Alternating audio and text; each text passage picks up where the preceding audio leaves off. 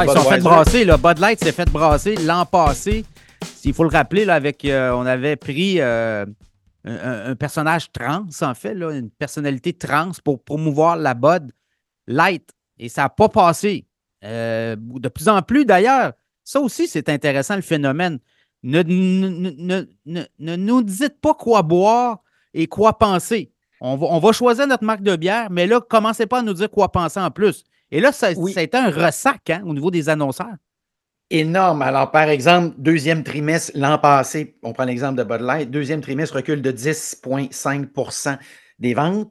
Alors ça, c'est évidemment beaucoup, beaucoup de caisses de bière. Alors, ce qui est fascinant ici, puis juste ça, Pierre, on ferait un podcast de deux heures. Ça mériterait un livre, expliquer ça. Ah, c'est l'histoire d'une jeune fille qui est mise là à la direction de Bud Light du marketing, qui en entrant fait un podcast dans lequel elle explique comment les buveurs de Bud Light sont un petit peu arriérés. Elle ne le dit pas comme ça, mais c'est ah, des, des, crétins, là. Oh, des crétins. Et qu'il faut les déniaiser. Euh, alors, évidemment, elle, elle engage, euh, elle signe cette, cette personne-là. Mais en même temps, si ça s'arrêtait là, mais en même temps, Pierre, elle réduit les budgets publicitaires dans les médias. Elle met fin à l'exclusivité euh, Bud Light, Budweiser durant le Super Bowl. Elle décide de déplacer les efforts marketing sur les médias sociaux. Elle fait disparaître les Clydesdale. Alors, les Clydesdale, les chevaux, pour ceux qui sont ah les fameux chevaux. Alors, je rappelle qu'en 1933, fin de la prohibition, la première image qu'on va voir à l'époque de on peut recommencer à boire de la bière, c'est les Clydesdale qui vont chercher comme ça des caisses de bière. Donc, c'est une image qui est absolument mythique. L'expression qu'on utiliserait dans, en culture pop, c'est l'americana. Donc, c'est ces petits symboles-là extrêmement euh, importants. Euh, alors, au fond, on arrêterait là. Ça serait déjà, euh, puis, puis, évidemment, ralentir la cadence de pub au Super Bowl. Tu as un catalogue, au fond, de tout ce qu'il ne faut pas faire.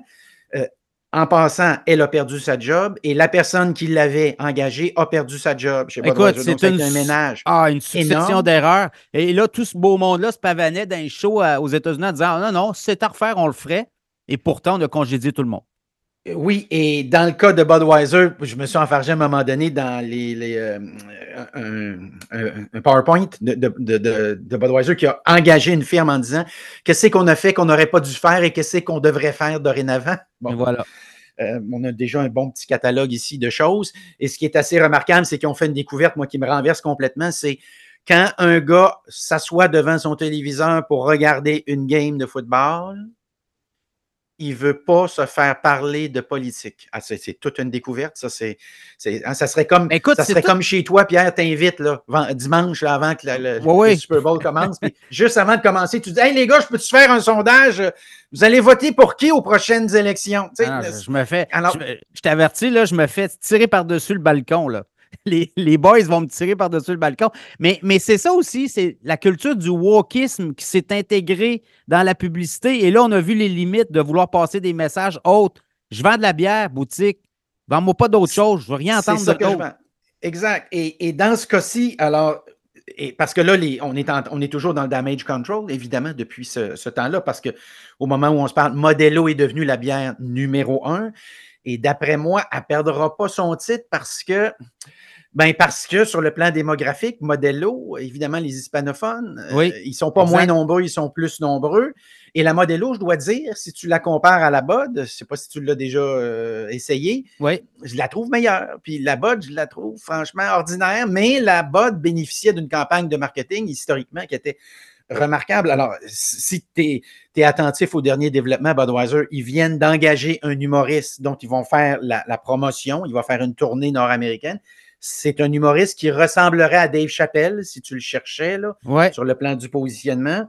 Et l'autre chose, ils ont, ils ont été condamnés à resigner la commandite de la UFC, qui momentanément avait été signée par, ça ne s'invente pas, Modelo. Voilà.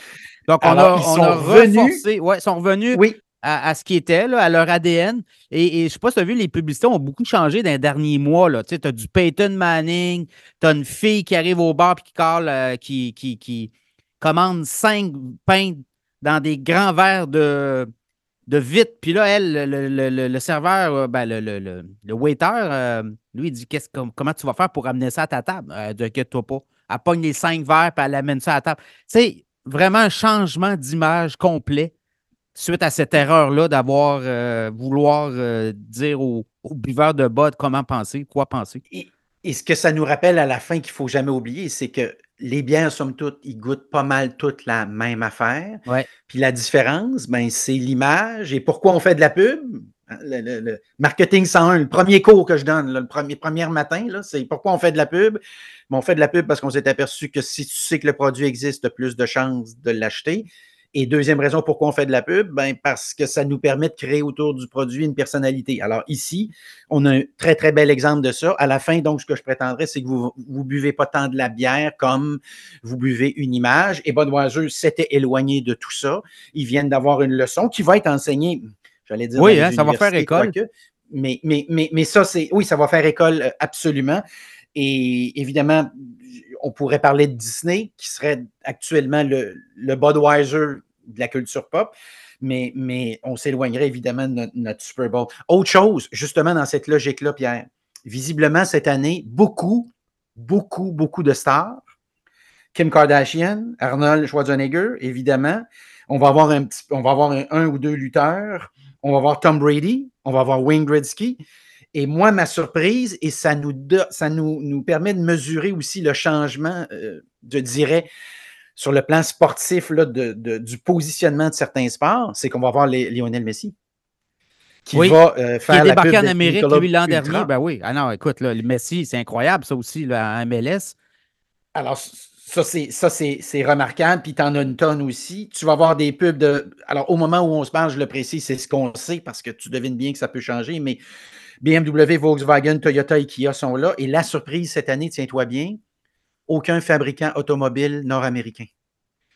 Et ça, à ma connaissance, c'est une première. Ça me dit quelque chose sur l'état de la situation en Amérique du Nord et évidemment les hésitations en lien avec la voiture électrique. Oui. Ben, je regardais GM. Là. Bon, GM, il a eu ses résultats financiers il deux semaines. La voiture électrique, c'est juste 3% de ses ventes. Et là, on a dit, ben, écoutez, là, on va peut-être prendre un pas de recul. La voiture électrique, pour nous, beaucoup de dépenses. On ne voit pas la rentabilité à moyen terme, peut-être à long terme. Et là, on parle beaucoup d'hybride. On ramène le hybride. Là. Donc, on va peut-être voir ça beaucoup. Oui, et dans mes prédictions d'ailleurs 2024, pour ceux qui se lanceront dans mon, qui s'abonneront à mon infolette, vous, vous, avez accès à ça aussi. J'avais je, ouvert cette porte-là en disant, je pense que c'est l'année de l'hybride. On va au fond réaliser que l'essence, c'est correct et que si on veut faire un pas, en tout cas réaliste, parce qu'on peut faire un pas idéaliste, mais un pas idéaliste, généralement, ça ne se réalise pas. c'est ça la différence. des politiciens ne peuvent pas tirer le marché, là.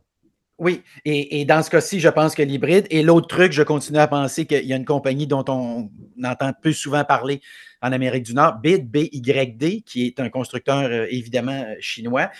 Euh, lui, lorsqu'il va entrer dans le marché nord-américain avec des voitures électriques enfin abordables, parce que ça, c'est aussi un autre problème de, de ces voitures-là. Ce n'est pas le seul d'ailleurs, mais c'en est un.